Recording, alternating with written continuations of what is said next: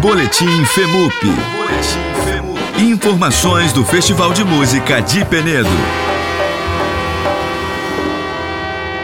Diretamente do Festival Internacional de Música de Penedo, estou aqui com o saxofonista, compositor Eric Almeida, que daqui a pouquinho vai estar se apresentando aqui no Centro de Convenções da cidade de Penedo.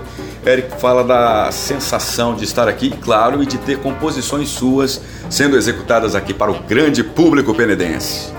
Primeiro, eu acho incrível o festival. Estou muito feliz que está calendarizado. Cada ano está maior. Eu vim na primeira edição.